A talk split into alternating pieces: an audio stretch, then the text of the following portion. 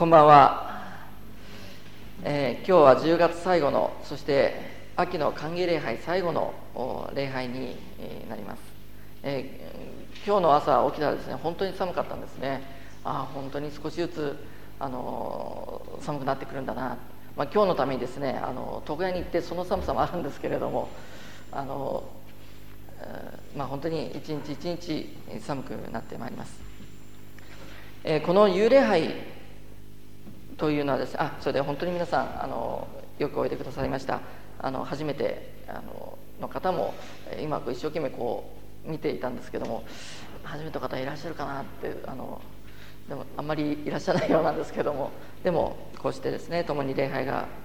守ることができますことを本当に感謝です。この幽霊杯というのはですねあの本当いつも感じるんですが、まあ、午前中なかなかいろいろなあのご事情でですね来られないという方もまあいらっしゃるわけなんですが、まあ、この幽霊杯独特のですね雰囲気が好きだという方も大勢おられるんじゃないかなと思うんです。私も実はですねあのこの幽霊杯のこの静かな雰囲気が好きなんですね。神様と本当に向き合っているそういう感じがいたします。私は、えー、思春期の頃ですね本当に悩んなりしますとこの部屋を真っ暗にしてですねあのオフコースっていう、まあ、定番のグループがあるんですけどもその曲をかけてですね暗い気持ちにこう浸るんですよね、まあ、40代の方はもしかしたら私と同じような思い出がある方もおられるかもしれませんが、まあ、幽霊杯はですねちょうどそんな何か悩んだり考え事をするのにはですねもってこいの雰囲気だなって思うんです。先ほど賛美した賛美歌のですね、えー、5番の歌詞にですね「何故うなだれ思い乱れてあして今我が魂憂いに沈む大波とどろき我を超えゆく。何故神は祈りを聞かず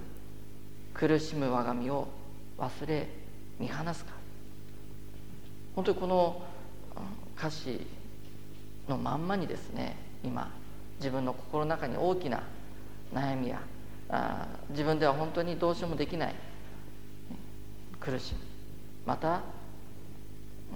神様は何で私の祈りを聞いてくれないんだろうか。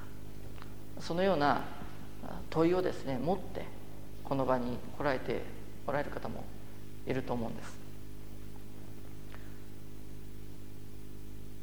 しかし神様はですねそういうあなたのために皆さんのためにですねこの礼拝を用意しそして皆さんに答えを授けたい答えたいそういうふうに願っているんだと思いますそのためには自分から一方的に、えー、こうですね電話でもそうですけど言いたいことだけ言って相手が言うことを聞かないっていうのはダメなんですよね。相手の声を携帯でも電話でも聞いて初めてですね答えが分かる。自分が言いたいことがいっぱいあってダーッと全部言ってその後はあすっきりしたって言って帰るのではなくその後にですねしっかりと神様の声を聞く。祈る。ということが大切だと思うんですね。そういう意味でこの幽霊杯は最高の場所と最高の時間であると思います。さて、えー、今日与えられております聖書箇所はですね先週松本牧師が話されたイエス様の例え話の続きであります。先週の話も含めてですね先週おいでにならなかった方もいらっしゃるかもしれませんので先週の話も含めてこの例え話の大筋をお話しいたしますが2人の兄弟がおりましたそして弟はですね、えー、父親の遺産としてもらう分の財産をですね先にあのもらっちゃうんですねそしてもう数日も経たないうちにそれをあのお金に変えて遠い国に旅立ってしまうわけです。まあ、そこでですねもう本当に自由になったというその気持ちからか、まあ、お金を湯水のように使い遊びほうけてあっという間にもう一文なしになってしまう。そしてもう食うや食わずの本当ひもじい思いでですねそこでできた友人でしょうか知人でしょうか頼ってやっとついた仕事というのがユダヤ人当時のユダヤ人にとってはもう屈辱的な仕事であるですね。豚を飼うっていう仕事だったんですね。もう本当に、えー、自分のユダヤ人としてのプライドが全部もうガタガタにされて本当にやっとのことで生きている状態になった。そこでその弟はですねそうだ家に帰ろうと思い立ってですねもうお父さんの家に行けば少しは何か食べさせてもらうことができるんじゃないか。そう思ってですね、まあ、家に帰ろうと決心するわけです。で家に帰ってくるとですね実は遠くから息子が弟が息子が帰ってきたそのということをですね父親が見つけるんですね。そしてその遠くからですねその息子に駆け寄ってそして本当に抱きしめてもう何もかもこう失っていてもう本当ほぼほとんど裸同然のその息子弟ですね、えー、息子にですね、まあ、一長羅の服を着せそして息子の証である指輪を自分のですね指輪を相手にはめさせそして裸足だったんでしょう。うんもう裸足というのは奴隷と同じですから奴隷じゃないということで履物を履かせてそしてよく肥えたもうお腹すかした息子にですねよく肥えた子牛一頭をですねお祝いだということで殺して息子の帰還をお祝いするためにですねこの料理にしたわけです、まあ、このようないつもいつもそしてまあ今遠くにいた息子を見つけてと申し上げましたけども息子の帰りを待ちわびていた父親の姿そして戻ってきて無言でもう抱きしめたそして宴会を開いたお父さんの姿それは実は私たちを待つ天の父なる神様の姿だ。無条件に私たちを許してくれる帰ってくるその私たちをですね無条件に許してくれる神様の姿そのものだというのが先週のお話でした。しかし話はこのハッピーエンドで終わらずにですねもう一人の息子お兄さんの方に焦点が移っていくのであります。それが、えー、先ほどお読みした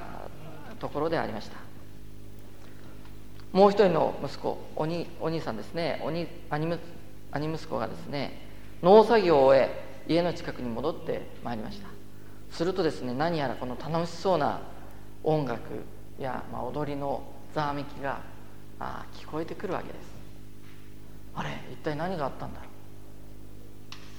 何が始まっているんだろう。と、まあ、不思議に思ってですね、えーまあ、しもべにあの聞いてみ何があるあったんだい？いうふうに聞いてみるとですねそのしもべは「あなたの弟さんが戻られました。お父さんは大喜びで今お祝いの宴をしているんです」まあ、そういうふうに聞かされるわけですね。その話を聞いてお父さんどのあごめんなさい。お兄さんはどのように思ったでしょうか。血のつながった息子をあごめんなさい。弟がですね帰ってきた、まあ、皆さんご兄弟いたらそういう状態に自分の弟なり妹なり、まあ、兄弟がですねあの帰っていったらどのようにお思いになるでしょうか、まあ、お兄さんとして弟の心配はしていたんじゃないかなって思うんです。しかししかし財産を持ってもう自分勝手に家を飛び出した弟。に対してですね、まあ、心配という思い以上に違った感情があったんですね。お兄さんは長男としての義務と責任がありました。そして後で出てくる言葉ですけども一生懸命一生懸命お父さんの言いつけに従ってあ生きてきた生きていたわけです。しかしこの自分の弟はですねもう勝手に自分がもらうもらう分だけ先にくれなんて言ってそしてそれをお金に変えてさっさと知らない遠くの国に行ってしまった。家の全てをしなければならなかった。本当息苦しくて息苦しく生活していたあお兄さんの思いはですねあの実はよくわかるんです。私は実は長男でありますからあ長男だったんですね。であの家が貧乏だったということもあってですね母親がよく「あ今月お金がもうないな」なんていうことをですね私に言うわけですよね、そうするとですね、まあ、私も子供ながらに心配するわけです。あそうかうちはお金がないんだ。でそういう時に限ってですね父親がですね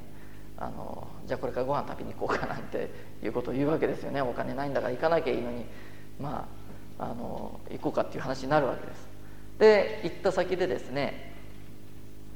えー、まあ、メニューを見るんですけどステーキなんていうのが書いてあるわけですよね。ああ美味しそうだな。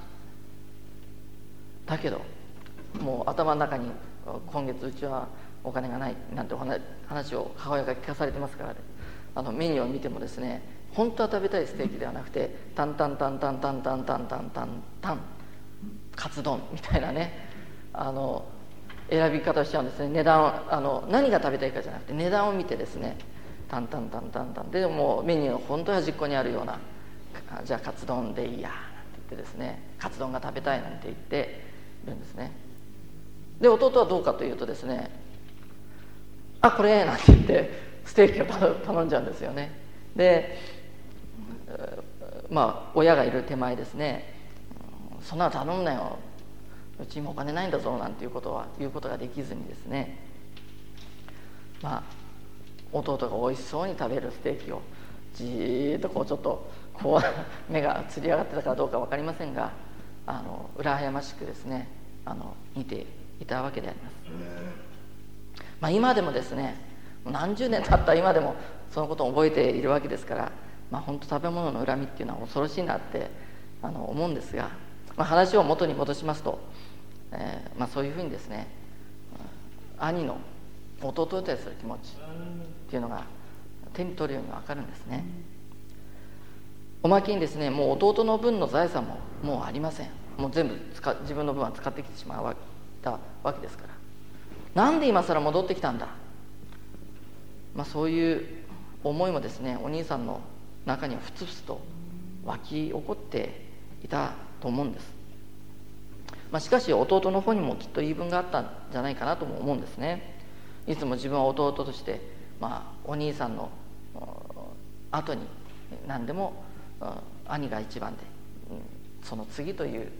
そういうことを甘んじて受けなければならなかった。命令ばかりされてもいたでしょう。ここにいても自分らしく生きることができない、まあ、そんな思いで家を出たんじゃないかなと思うんです。で実はこのこともですねあの手に取るようにわかるんですね。というのもあの私の父親の姿がまさにこの弟なんです、えー、またも自分のことで恐縮なんですけども私の父親はですね三男坊でこの新潟から東京に出てきたんです、まあ、父親の実家というのはあの雑貨や八百屋だったり、えー、なんか八百屋プラス魚が売ってたりですね。あのアイスクリームが売って本当にまあ雑貨屋だったんですけれども、まあ、新潟には仕事がないということでですね、えー、東京に出てくるわけです。その時に親からですね、まあ、家を買うぐらいのお金どうもそれぐらいのお金をですね与えられてこう上京してきたようなんですね。で父親は事業をまあ起こそうとしたんですけれども成功しないで結局、孫受けのような仕事を、まあ、家のなりわいとしていました。従業員があ従業員じゃ社長が自分で従業員はもう一人。でその人は専務でしたからあのもう社長と専務しかいないようなあ小さな会社をしていたわけです、まあ、父は、えー、この例え話のようにですね新潟には帰りませんでしたが、まあ、きっといろんな思いを持っていたんじゃないかなと思うんですね、まあ、再び、話を元に戻すんですが、まあ、こういうことで、お兄さんの思いまた弟の思いそれぞれの思いがあったでしょう。しかし、えー、この時の兄はですねそういうような弟の気持ちを汲み取ることができませんでした。聖書を見ますと先ほどの聖書箇所の28節29節というところにお兄さんの言葉が出てまいります。この通り私は何年もお父さんに仕えています。言いつけに背いたことは一度もありません。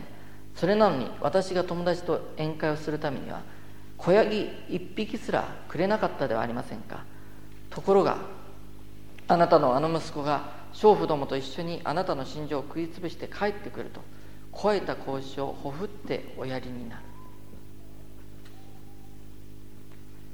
その前にはですね家に入ることが28節兄は怒って家に入ろうとはせず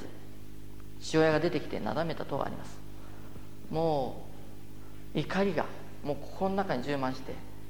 へあの平常心で家に入ることができなかった。というんですね。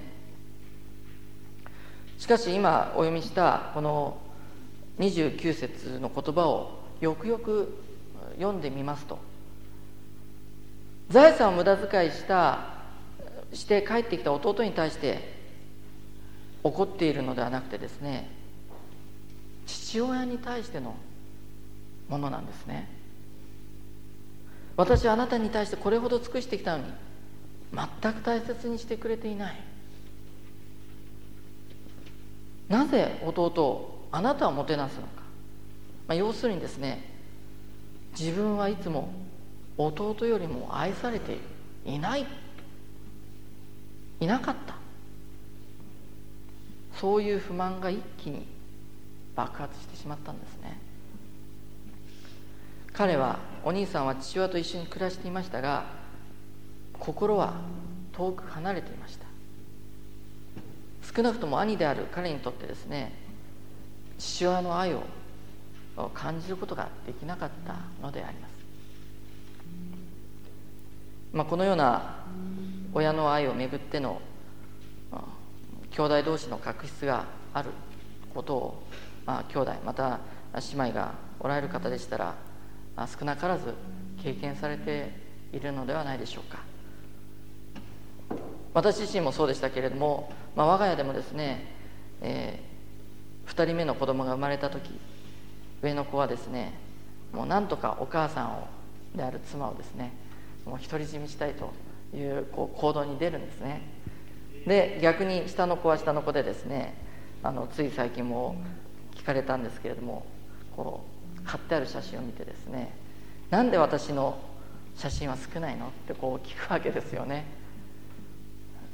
私その言葉の裏には私はあんまり小さい頃大事にしてもらってなかったっていうようなですね思いがこう見え隠れするわけです。聖書には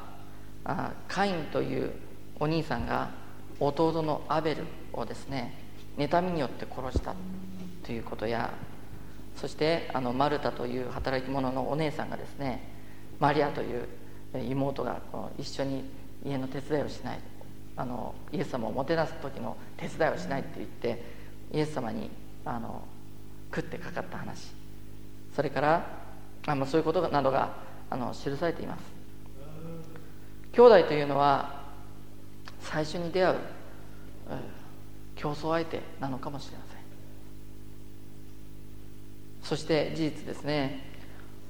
この親がこの優劣を比較する中で子供の中にですねいろんな劣等感が生まれます。そして傷つくということがあります。自分が親になってですねやっとそういう兄弟のなんか力関係の呪縛から解放される方もいますけれども一生涯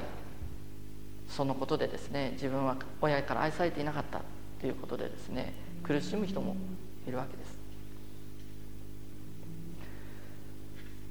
この例え話に出てくるお兄さんの思いも深刻でありました。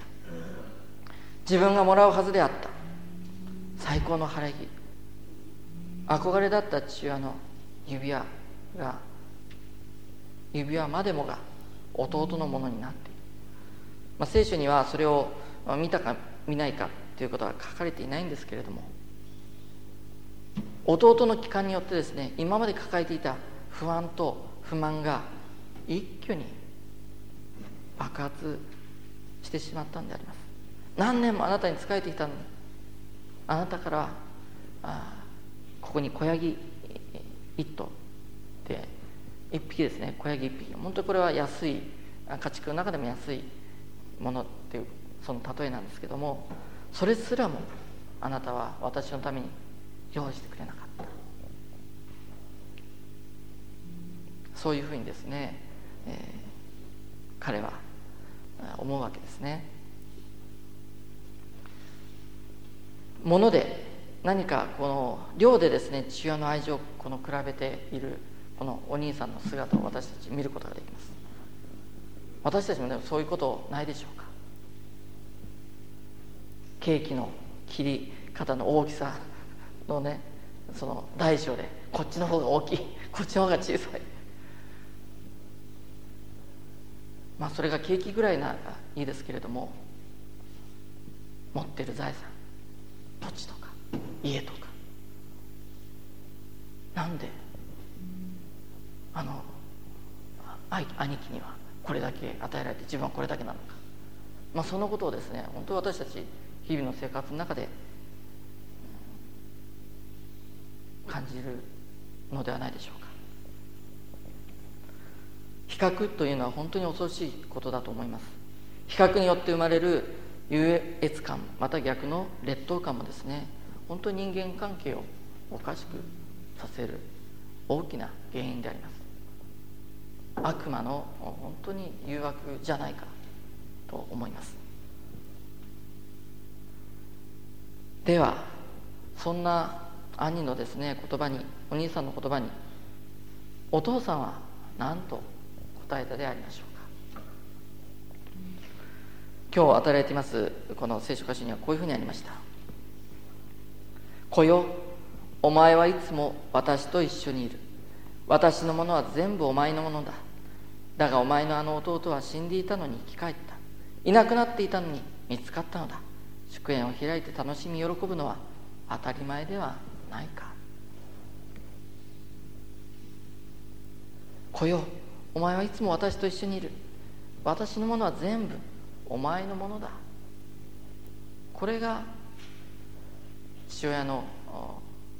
答えだったんですね。私と一緒にいるということこそ最大の幸せではないか。全てお前のものなんだから。そういうふうに諭す諭したんですね。注意して見ていただきたいのは、えー、28節にですねこういう言葉がありましたね、えー、兄は怒って家に帰ろうとはせず父親が出てきてなだめた。この出てきてなだめたこのなだめたという言葉をですねもう少し調べてみますと優しく語りかけるっていう意味がありました。単にこう「まあまあまあまあ」って言ってですねなだめすかしたんではなくて本当に心からですねこのお兄さんに優しい言葉をかけたんでありますあなたの。お前はいつも私と一緒にいる。私のものは全部お前のもんだ。いなくなっていた死んでいたものが生き返った。その弟の帰還を喜ぶのは当たり前じゃないか。と父親は言うのであります。外に出てきてですねそのことをした。決してお兄さん抜きにですね祝宴を開いて、えいたわけではないのであります。父親はお兄さんも兄も弟も心から愛していたんですね。死んでいたのに生き返りいなくなっていたのに見つかったことを喜ぶのは当然じゃないか。かしその父親の愛が分からずに弟は遠い国に行きそして兄は家に入ることができなかったのでありました。そして、うん、この父親の言葉にはあなたも一緒に喜んでほしいんだ。そういう思いが込められています。このお兄さんはこの後この父親の流しで家に入り弟と和解したでありましょうか。それとも弟や父親を許せずに、プイッとですね。入るには入ったけれどもプイッとその食事には全く手をつけずに、ね、過ごしたでしょうか。イエス様の例えはそこまで話されていません。なぜならそれはこの例えを聞く人々の問題にかかっていたからであります。もともとこの例え話はですね15章の一節から始まります。ところから始まっているんですね。15章の一節を見てみますと一節二節を見てみますと徴税人や罪人が皆話を聞こうとしてイエスに近寄ってきた。徴税人とか罪人まあそういう人たちがですねイエス様に近寄ってきた。それを見ていた2節です。するとファリサイ派の人々や立法学者たちはこの人は罪人たちを迎えて食事まで一緒にしていると不平を言い出した。というふうにあるんですね。朝鮮人罪人、まあ、当時のですねユダヤの社会の中ではあまり大事にされてこなかった人々がイエス様のところにやってきて話を聞こうとしているところにファリサイ派立法学者といった当時のエリートたちがイエス様がこの罪人ばかりをこう相手にしていたことにこの腹を立てていた。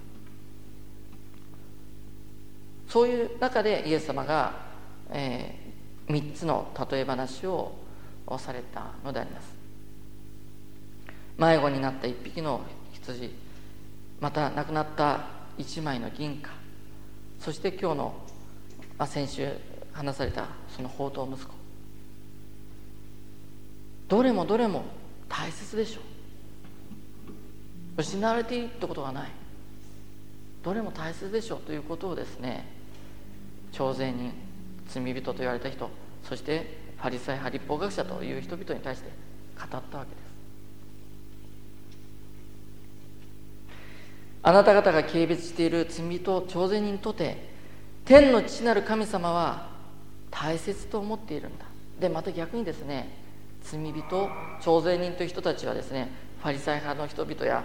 立法学者の人々に対してですね嫌悪感を持っていたかもしれません。その人たその人々に対してもですねそういう人も神様は大事になさっているんだ。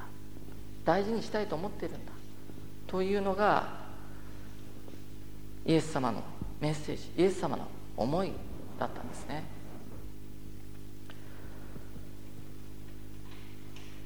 私たちは普段人との比較の中で生きています。自分に落ち度はない。悪いのは相手だ。そういうふうに思う時が今日の例えに出てきたお兄さんのように思う時がしばしばあるでしょうしかしそのような思いにある時そのような思いの中で人を見ている時人を聖書でいう言葉で人を裁くっていう言葉がありますけども人を裁いている時に心の中皆さんのそういう時の思いそういう時の心の中に愛はないんですね。またそのような比較で使う物差し物差しはですね時として自分自身も測ります。そして自分の存在が全く無価値に思えるようなこともその物差しの中であるんですね。しかしイエス様は今日のお話の中でそういう比較ではない。本当の父なる神様を信じてそのような比較から自由になりなさいって言っていると思うんです。私はいつも一緒にいる。私のものは全てお前のものだ。神様は私たち一人一人にもそういうふうに語りかけてくれるんです。あっちのケーキが大きいこっちのケーキがあちっちゃい。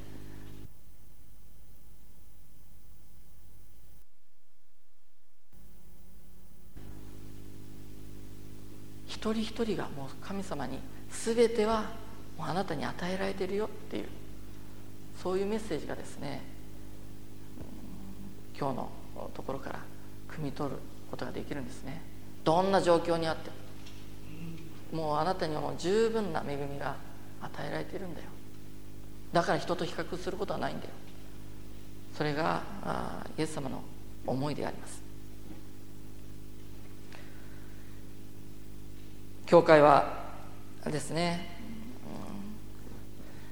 父なる神様が待つそういう意味であなたの家であります。他の人を羨んでしまうことも私たちありますけれども本当に神様によって全ては十分に与えられていることを信じてそしてこの今日のお話にあったように家に入らないでいることなくですね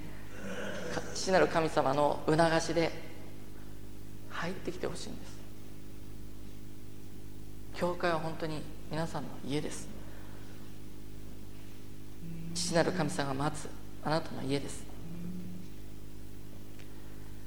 私たちは神の子として何の心配もしないで生活していくことができます。どうか父なる神様が待つ家に入っていきましょう。お祈りいたします。